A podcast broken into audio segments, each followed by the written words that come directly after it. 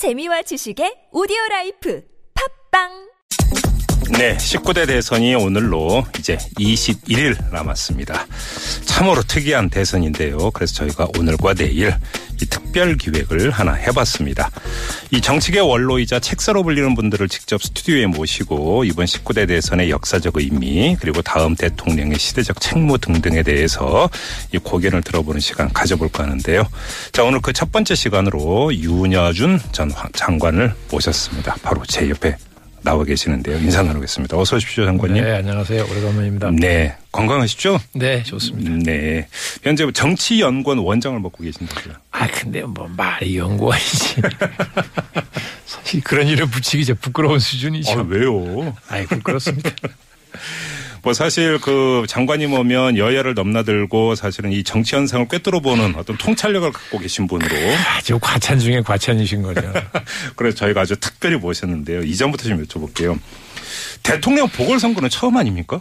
그런 셈이죠. 그렇죠. 네. 그러니까 이그 자체로도 이미 특수한 성격의 선거라고 봐야 되는 거 아니에요? 아니 뭐 대통령이 파면된 게 처음이니까.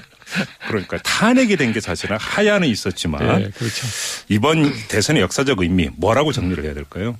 그, 뭐, 대통령의 무슨 뭐 탄핵이나 파면 때문에 생긴 보궐선거라는 거하고 조금 다른 말씀인데요. 네. 어, 지금까지 우리가 어쨌거나 오랫동안 양당 구도로 왔죠, 한국 정치가. 그랬죠. 그렇죠? 그렇죠. 네, 그래서 흔히 그걸 기득권 구조라고 우리가 흔히 얘기하잖아요. 네. 한국 정치가 전혀 바뀌지 않은 거죠. 양당 기득권 구조 이런 네. 얘기 많이 그러니까 했었죠. 예. 국민이 그렇게 바꾸라고 해도 음. 예, 전혀 안 바뀌었잖아요. 네. 그래서 이제 민심이 터진 거 아닙니까? 예. 광화문에서. 예. 그렇게 보면 음. 종전의 한국 정치 세력과 지도자는 어떻게 보면 개혁의 대상이에요. 어. 그런 거죠. 예. 네? 그런데 지금 만약에 그런 식으로 읽으면 예. 지금 예를 들어서 그 탄핵 이후에 더불어민주당의 어떤 지지율 상승세라든지 문재인 후보의 대세는 어떻게 설명이 될 수 있는 겁니까? 글쎄 뭐 후보가 정해져 있으니까 음. 그렇죠. 네. 예, 그러니까 그 후보를 선택하는 거잖아요. 음. 그럼 엄밀하게 따지면 어, 이 양당 구도가 음, 지속될 것이냐? 네. 지금은 다당 구도로 돼 있어요. 오자 구도로 지금 되게 보는 거잖아요. 네네. 어쨌든 다당제가 된 셈입니다. 음. 그럼 이게 계속해서 한국 정치가 다당제로 갈 것이냐, 어, 저도 그게 궁금해요. 아니면 다시 양당제로 돌아갈 것이냐. 장관님 어떻게 보세요? 저는 다당제로 갔으면 좋겠다는 소망은 강한데 예. 저도 자신이 없습니다. 대선 지금 이건 대선 이후예요, 그러니까. 네, 그렇죠. 그러니까 음. 이번 대선에서 예. 어, 유권자들이 네. 다시 과거의 양당제로 회귀하는 투표를 할 것이냐, 음흠. 아니면 어쨌건 다당제로 가는 미래를 향해 투표할 것이냐는 건 정말 전 자신은 없어요. 예, 그러나 예. 그런 굉장히 중요한 갈림길 음. 이번 대선에서 결정이 될 거다 예. 하는 점에서 저는 굉장히 의미가 있다고 보는 거예요. 아, 그래요. 네. 근데 지금 이제 그 이전에 양당 구도라고 하는 그 장관님의 말씀에는 따라 붙는 게 뭐냐면 어떤 여야 구도라든지 네, 네. 진보 대 보수 구도라든지 네, 이런 것들이 이제 따라붙었던. 것 아니겠습니까? 근데 이번에는 예를 들어서 뭐 양강 구도다 하더라도 그게 뭐 여야 구도나 진보 대 보수 구도가 아니라 야야 구도 아닙니까? 그렇죠. 이건 어떻게 읽어야 되는 겁니까, 그러면? 근데 야야 구도라고는 하지만 네. 음, 대통령이 파면이 됐으니까 집권당이 없어졌고 그렇죠. 또 과거 집권당이 둘로 갈라졌잖아요. 그렇죠. 예, 그래서 지금 여당이 없다고 할 수 있지만 네. 그럼 사실상 지난 4년간 국정을 책임지고 이끌어온 집권 세력이었잖아요. 그렇죠. 예, 그러니까 여당이 아주 없다고 볼 수는 없는 거죠. 그렇게 보면. 음. 아니, 그러니까 제가 얘기한 지지율, 그러니까 여론조사로 이제 잡히는 그 경향을 보면은 이른바 양강을 형성하고 있다는 문재인 후보와 안철수 후보가 네. 사실은 어떤 기존의 그러니까 여야 구도나 진보 보수 구도에는 편입되지 않는 아, 물론이죠. 야야 구도로 읽어야 예, 되기 때문에 예, 좀 예. 드렸던 거거든요. 네. 그건 뭐 한마디로 하면 보수의 몰락이죠. 보수의 몰락인 거죠. 예. 뭐 누구는 괴멸이라고까지 얘기하는 분도 있는데 네. 뭐 저도 괴멸이라는 표현을 써본 일이 있습니다만 음. 뭐 괴멸이건 몰락이든 하건 그렇게 된 거죠. 근데 사실은 참 2008년 그러니까 2007년 대선이 있었고 2008년 총선 있고 난 직후에 사실은 진보의 위기, 진보의 몰락 이런 얘기 많이 했었거든요. 네. 근데 지금은 다시 보수의 몰락, 보수의 괴멸 이런 이야기를 하는데 그래서 이 질문 안 드릴 수가 없는데 이 대선을 거치면서 보수가 다시 재구축이 될 수 있다고 보세요?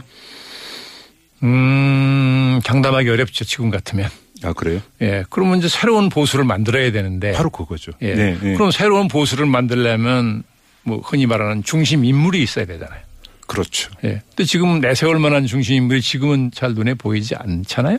그, 그 그 쉬운 지- 과제가 아닐 지금 겁니다. 나와 있는 홍준표 후보나 유승민 후보는요. 저는 그 이번에 두 후보 다 보수 세력의 중심 인물로서는 한계를 많이 보인 거 아니냐. 아, 그런 점에서 네. 네 중심 인물로 하기가 아, 마땅치 않아 보인다는 걱정을 하는 거죠. 그러면 대선을 거치면 이 두 명 가운데 어떤 한 사람이 보수 정치권에서의 주도권을 확실히 틀어지면서 보수를 재구축할 것이라는 시나리오가 가동이 안 될 수가 있다 이렇게 보시는 거네요. 오히려 뭐 한계가만 더 드러내요. 지금 있는 기, 기존의 정당 중에서 세경원이 잡을지는 모르겠으나 그건 예. 국민들이 볼 때 새로운 보수라고 하겠습니까? 아, 보수의 재탄생. 그렇죠. 음, 예. 새로 어차피, 새- 어차피 뭐 지금 보수라고 하지만 뭐 엄밀하게 말하면 사입이라고 하는 분도 있고 수구 세력이라고 하는 사람도 많이 있잖아요. 그렇죠. 그런 수구성을 보인 건 사실이잖아요. 보수의 가치를 추구한 일은 별로 없잖아요. 네. 그래 국민의 심판을 받은 거잖아요.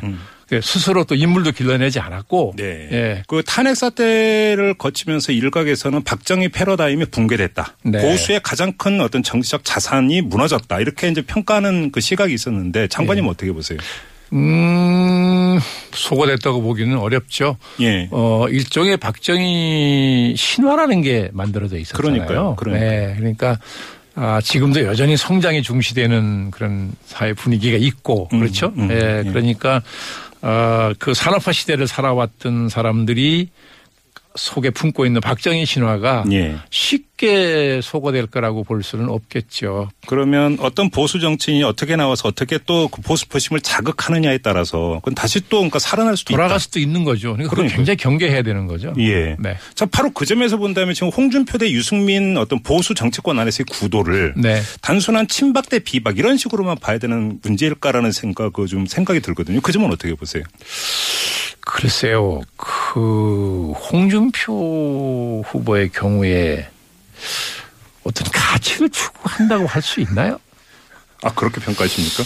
유승민 후보 같은 경우는 분명히 뭐 본인도 여러 차례 얘기했지만 뭐 민주공화국의 가치를 지키려고 뭐 음. 한다, 노력한다는 거 네. 행동으로 보여줬고 말도 그렇게 했고 음. 그건 또 그런 생각이 있어 보이는데 네. 홍준표 후보의 제가 깊은 마음은 모르겠으나 행태로 음. 지금 언론 보도를 통해서 제가 관찰하는 행태로만 보면 예.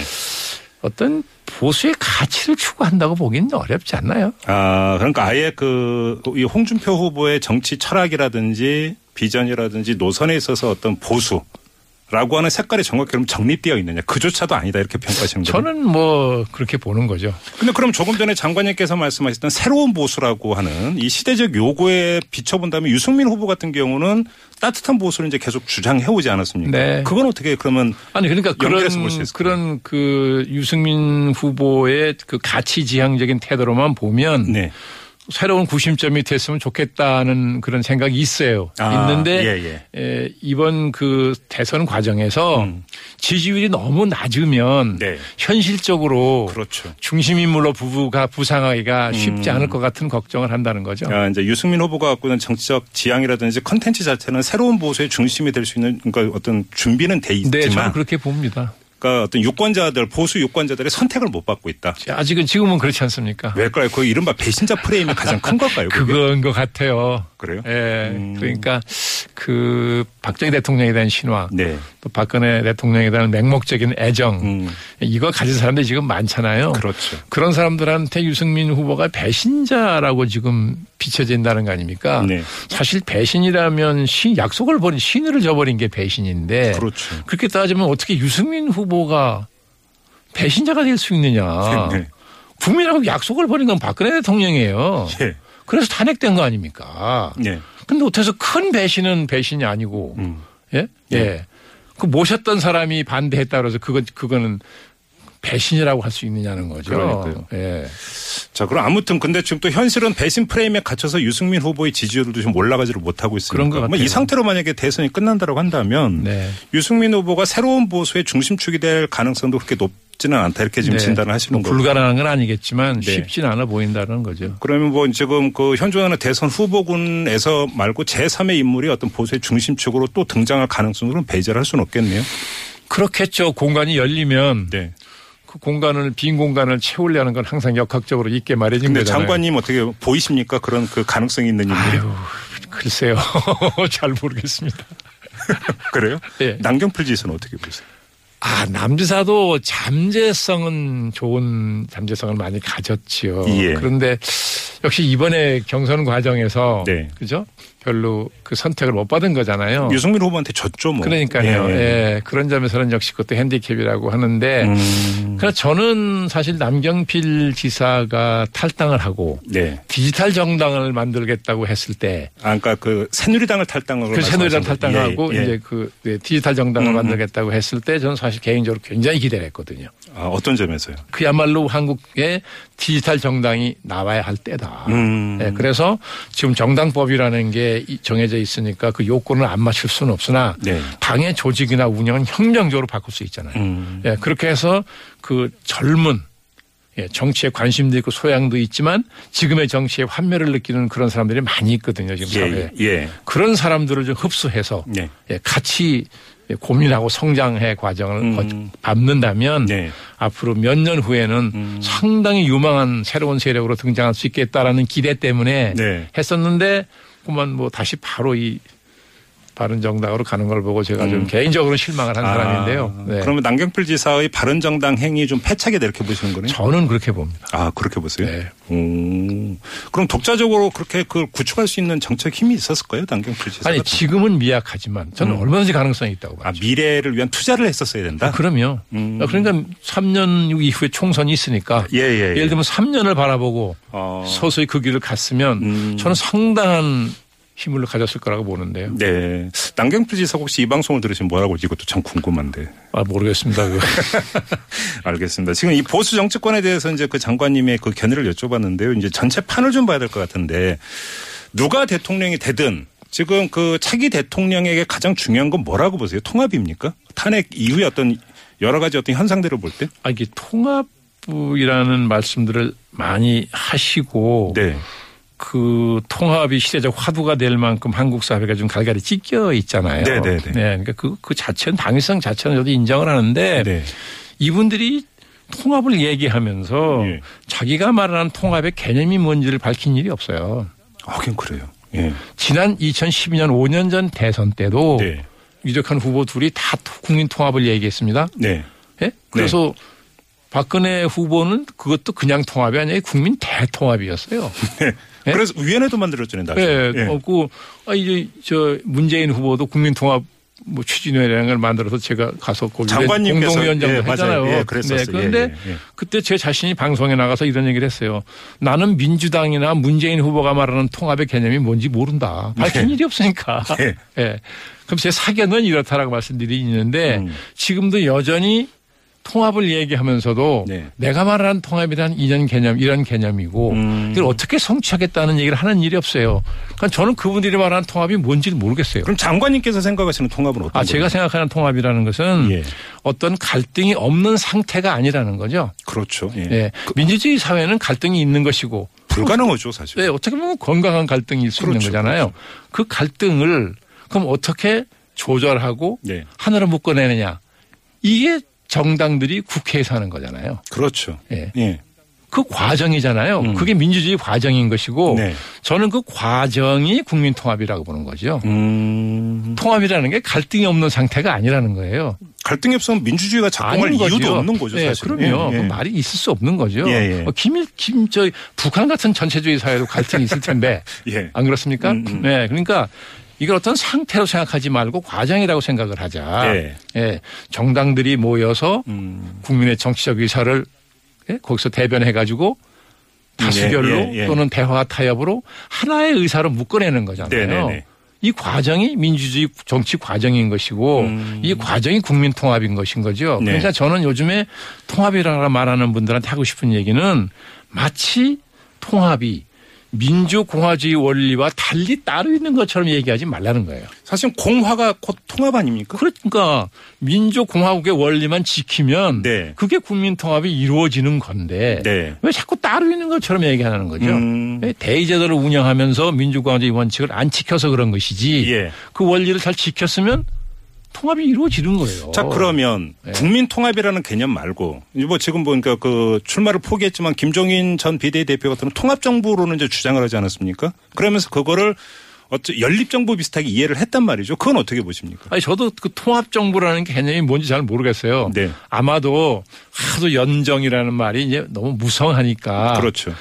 그걸 다시 쓰기가 좀 못하셔서 아, 개념은 비슷한데 그냥 용어만 좀 예, 바꾼. 예, 용어를 통합으로 표시하신 것 아닌가 하는 짐작을 했는데요. 네. 구체적으로 그 통합 정부를 구체적으로 밝히신 일이 없어서 음. 전 잘은 잘 모르겠어요. 그러면 더 구체적으로 조금 더 이제 구체적으로 입장을 밝힌 건 안희정 충남지사의 대연정 아니었습니까? 그건 네. 어떻게 평가하셨어요? 지금은 누가 집권을 해도 요소해야 되니까 그건 뭐 어쩔 수 없는 거죠. 예. 없는 것인데 예. 그게 필요성이나 당위성을 인정하면서도 저거 잘 되겠느냐. 왜냐하면 아, 예. 제도는 승자 독식 제도로 돼 있어요. 아. 그렇죠. 근데 운영은 또 분점으로 해야 되는 거고. 예. 그러니까 또 우리나라에 연정이 대연정도 있고 소연정도 있죠. 그렇죠. 같은 성격의 세력끼리라는 건 소연정이고 음. 다른 세력끼리라는 건 대연정 아닙니까? 네. 우리나라에 나름대로 시도가 있었어요. 예. 그래서 삼당 합당도 해봤고 DJ 연합도 해봤습니다. 네. 다 실패했어요. 음. 쉽지 않은 일입니다. 어. 예. 필요성과 당위성은 인정하지만 저게 잘 되겠느냐. 예. 예. 그러면 그런 점에서 굉장히 걱정이라는 거예요. 장관님 말씀을 좀 단순화시켜서 정리를 하면 그냥 단독 집권 해라. 하고 다만 의회하고의 관계에서 어떻게 풀 것인가에 있어서 이전과는 다른 권력의 모습을 보여야 된다. 그렇죠. 이게 현실적인 것이다. 이런 말씀이죠. 풀어가는 것이 네. 더 현실적이지 않느냐라는 음. 생각을 저는 한다는 거예요. 어제 저희가 이제 그 문재인 통합선대위 위원장으로 합류한 박영선 의원하고 인터뷰를 했는데 아, 네. 박영선 의원은 어떤 선대위 합류의 어떤 명분이자 조건으로 통합을 내걸었고 음흠. 또 어제 저희하고 인터뷰에서 어떤 이야기를 했냐면 조만간 네. 선대위 안에 통합정부 추진위원회를 꾸릴 것이다. 네. 이러면서 통합에 상당히 강조를 했거든요. 아, 예, 예. 그러면서 그러면 저 통합의 대상이 어디냐 제가 이제 질문을 네. 했더니 탄핵 찬성 세력이다. 정치권으로 한정을 한다면 아하. 이렇게 이야기를 했거든요. 이건 어떻게 받아들이세요? 그러니까 지금 탄핵 반대, 탄핵을 탄핵 반대한 세력하고는 통합이 안 되는 거고. 통합을 네. 그래서 국민 통합이 아니라 정치권 통합을 그럼 전제로 했을 때 자, 코- 통합의 대상은 어디까지이냐라고 질문을 했더니 탄핵 찬성 세력이다 이렇게 이야기를 하더라고요. 탄핵 찬성 세력이면 어떤 세력 어떤 세력입니까? 그래서 제가 그럼 바른 정당까지 좀 아우르는 개념이냐 했더니 또 개별적으로 또 이제 탄핵에 찬성한 사람도 있으니까 이렇게 얘기를 하긴 했었는데요. 그러니까 이게 애매한 거죠. 예, 그러니까 지금은 예. 선거 기간 중이니까 네. 자칫 얘기를 잘못했다는 오해가 생겨서 예. 이 득표에 지장이 있을까봐 그렇게 얘기하는 거 아닌가 모르겠네요. 아, 알겠습니다. 아무튼 지금 장관님께서는 무슨 연정이니 이런 것 자체가 현실적 어려울 수 있으니까 네. 그냥 그냥 단독 그 집권을 하고 의회하고 관계를 잘 풀면서 어떻게 소통을 잘할 것이냐 이게 네. 중요한 것이다라고 말씀하셨는데 그럼 이게 이제 지금 차기 대통령한테 가장 절실하게 요구되는 정책 리더십이라고 전제를 한다면 네. 누가 여기에 가장 근접해 있는 후보일까요? 전 잘 모르겠습니다. 가장 민감한 질문을 또 이렇게 빠져나가시 아 진짜 모르겠어요. 그래요? 예. 음. 왜냐하면 두 후보 다 제가 잘한다고 할 수 없기 때문에. 아 문재인 안철수 두 후보 말씀하시는 겁니까? 네. 음. 그럼 이 양강구도는 계속 갈 거라고 보세요? 가겠죠. 지금 끝까지? 선거가 20일 남았으니까. 예. 네. 음, 양강 구도로 이제 결국은 갈 것이고 네. 음, 둘 중에 한 명이 대통령에 당선되지 않겠는가 이런 네, 전망이시네요. 그렇게 보는 거죠. 알겠습니다. 마지막으로 이 질문을 드려야 될 것 같은데요. 뭐 일각에서 또 이런 주장을 하지 않습니까? 누가 대통령이 되든지 간에 네. 차기 정부는 출범과 동시에 참 어려움을 겪을 네, 것이다. 예. 그러니까 인수위 없고 준비도 안 돼 있고 네. 또 정치적으로 너무나 분열되어 있고 대외 환경 오늘 또 당장 뭐 FTA 얘기 나오고 했는데 그러네요. 대외 환경 너무 나쁘고 네. 안정적인 국정 운영과 개혁을 펼칠 시간적 여유조차 없다. 그렇죠. 이렇게 이제 전망을 하더라고요. 내외환이 겹쳐올 겁니다. 그렇게 보시는 네. 거고요. 그리고 여기서 그럼 가장 기묘한 게 뭘까요? 이 대통령 차기 대통령에게는. 음, 뭐 이게 에, 대외와 대내 문제로 나눠서 네. 볼수 있겠죠. 우선은 뭐 우선 한반도의 평화 관리가 평화 굉장히- 관리가? 굉장히 시급하죠. 최우선으로 해야 되는 게 그거다. 그럼요. 음. 이거 뭐 지금 같이 군사적 긴장이 높아지면 자칫 예. 군사적 충돌 가능성까지 지금 얘기되는 거잖아요. 네네네. 이거는 어떻게든지 막아야 된다는 거죠. 음. 네, 그게 전 가장 시급하다고 보는 것이고 예. 국내 문제를 본다면 역시 사회 경제적 불평등의 완화. 음. 네. 전 이거 안 하고는 네. 네, 지금 우리 이런 정치 체제나 경제 체제를 지속적으로 유지하기가 어려울지 모른다는 생각하거든요. 그러면 이제 그 좀 보충 질문 하나 더 드려야 될 것 같은데 이제 여기서 어떤 복지라든지 이런 이야기가 안 나올 수가 없는 건데 이전에 어떤 보수 대 진보의 정치권 구도에서 보수의 이제 반대 저항이 상당히 심했는데 아까 이제 보수의 괴멸이라는 표현까지 나와 있는 지금의 정치 상황에서 본다면 그런 정책을 펴 들어가기에는 오히려 역설적으로 더 좋은 환경이다 이렇게도 볼 수 있는 거 아닙니까? 이제 보수 세력도 네. 초기에는 이제 그 복지 확대를 요구했을 때 네.